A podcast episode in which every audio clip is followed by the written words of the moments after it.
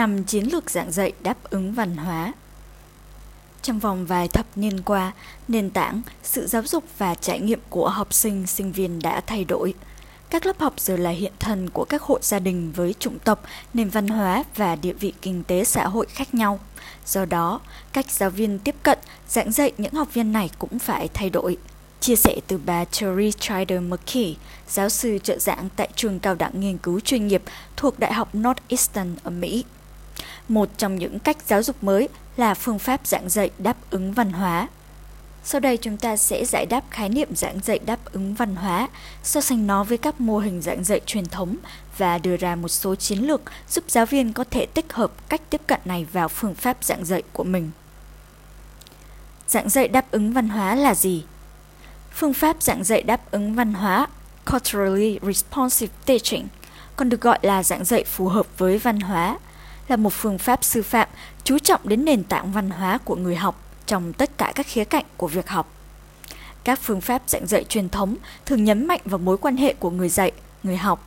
Giáo viên là chuyên gia và phải tuân thủ chương trình giảng dạy với những bài kiểm tra tiêu chuẩn, còn học viên thì tiếp nhận kiến thức từ giáo viên. Theo Trader McKee, phương pháp giảng dạy này đã lỗi thời. Ngày nay, các lớp học đã đa dạng hơn.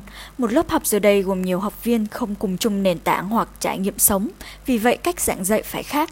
Cách tiếp cận cần được xây dựng dựa trên cá nhân, trải nghiệm văn hóa cũng như kiến thức nền tảng của người học. Nó phải hướng đến tính công bằng và phản ánh bối cảnh xã hội hiện tại. Đó là cách chúng tôi định nghĩa giảng dạy đáp ứng văn hóa. Bà Bộc Bạch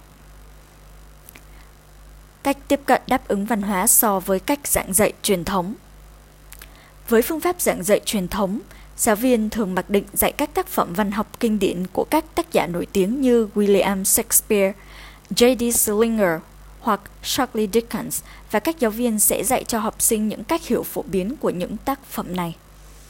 Ngược lại, phương pháp đáp ứng văn hóa thì biến hóa, linh hoạt hơn. Chiron McKees cho biết, phương pháp này không phản đối việc giảng dạy những tác phẩm kinh điển. Tuy nhiên, nó hướng đến việc giới thiệu cho người học những tác phẩm văn học từ các nền văn hóa khác, từ những vùng miền khác trên thế giới và của các tác giả khác nhau.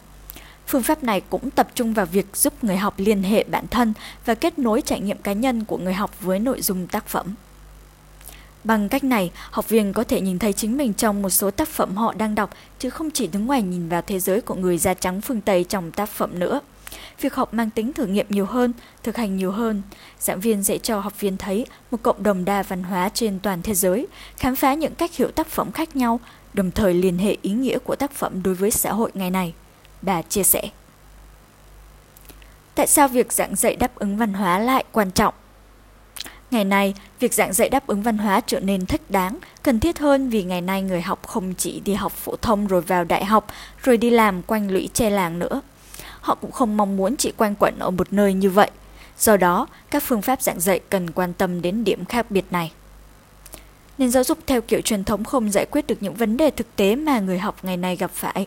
Trong khi đó, phương pháp giảng dạy đáp ứng văn hóa lại phù hợp với tất cả mọi người, bất kể họ thuộc tầng lớp, chủng tộc hay có nền tảng gia đình như thế nào. Khi được tiếp cận đúng cách, phương pháp giảng dạy này có thể tạo ra sự thay đổi và khác biệt lớn. Mà khi chia sẻ. Khi được tích hợp vào việc giảng dạy trong lớp học, phương pháp này có thể mang lại những lợi ích quan trọng như tăng cường ý thức về bản sắc cá nhân của từng học viên, thúc đẩy sự công bằng và hòa nhập trong lớp học, gắn kết người học với tài liệu giảng dạy và hỗ trợ tư duy phản biện. Dưới đây là năm chiến lược giảng dạy đáp ứng văn hóa mà tất cả giáo viên có thể áp dụng. 1. Khơi dậy kiến thức nền của học viên. Học viên không phải là những tờ giấy trắng, họ mang vào lớp học những trải nghiệm sống khác nhau. Giáo viên nên khuyến khích họ mang những trải nghiệm, kinh nghiệm của mình vào các cuộc thảo luận nhóm và phát triển việc học dựa trên nền tảng đó. 2. Liên hệ bài học với hoàn cảnh thực tế Bà Childer McKee khuyên giáo viên nên giúp người học liên hệ và kết nối bài giảng với hoàn cảnh thực tế trong xã hội. Ví dụ, nếu bạn đang học hay đọc một chương bài học lịch sử, hãy thảo luận với học viên bài học lịch sử này liên quan đến xã hội ngày nay như thế nào.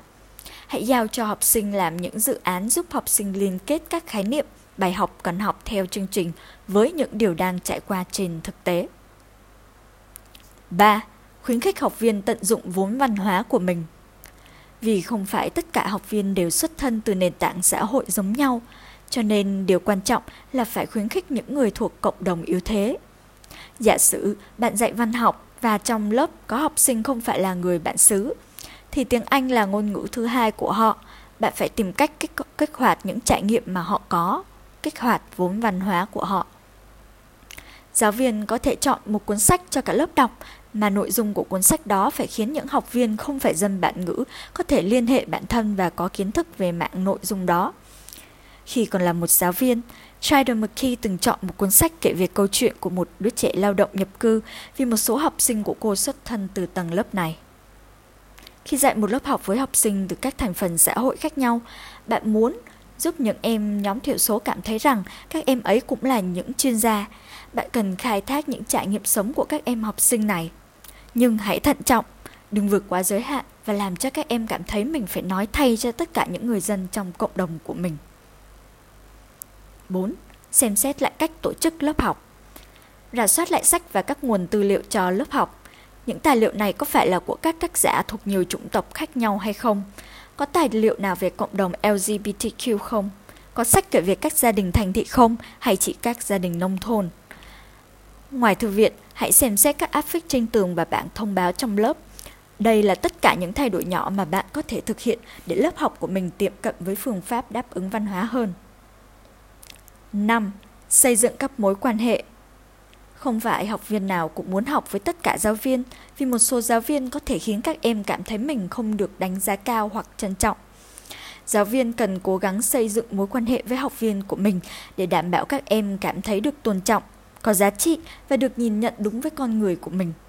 Xây dựng những mối quan hệ đó giúp các em xây dựng lớp học thành một cộng đồng. Điều này cực kỳ quan trọng. Theo bà Trider McKee, khi nghĩ về văn hóa và sự đa dạng, chúng ta thường tự động nghĩ về học viên da đen, nhưng mọi người cần phải nghĩ rộng hơn. Một số học viên da trắng thuộc tầng lớp trung lưu cũng cảm thấy khó khăn với việc tiếp thu, thích ứng với phương pháp giảng dạy đáp ứng văn hóa. Giáo viên cần chú ý dạy học viên về sự đa dạng. Đây không chỉ là những phương pháp giảng dạy cho nhóm thiểu số, mà là cho tất cả mọi người. Giáo dục cho tương lai Các nhà giáo dục có tác động to lớn đến cuộc sống của người học. Cách giảng dạy chu đáo, hòa nhập có thể có những tác động tích cực đến học viên vượt xa phạm vi lớp học. Ứng dụng các chiến lược giảng dạy đáp ứng văn hóa là một bước nhỏ để tạo ra sự thay đổi lớn, có ý nghĩa trong giáo dục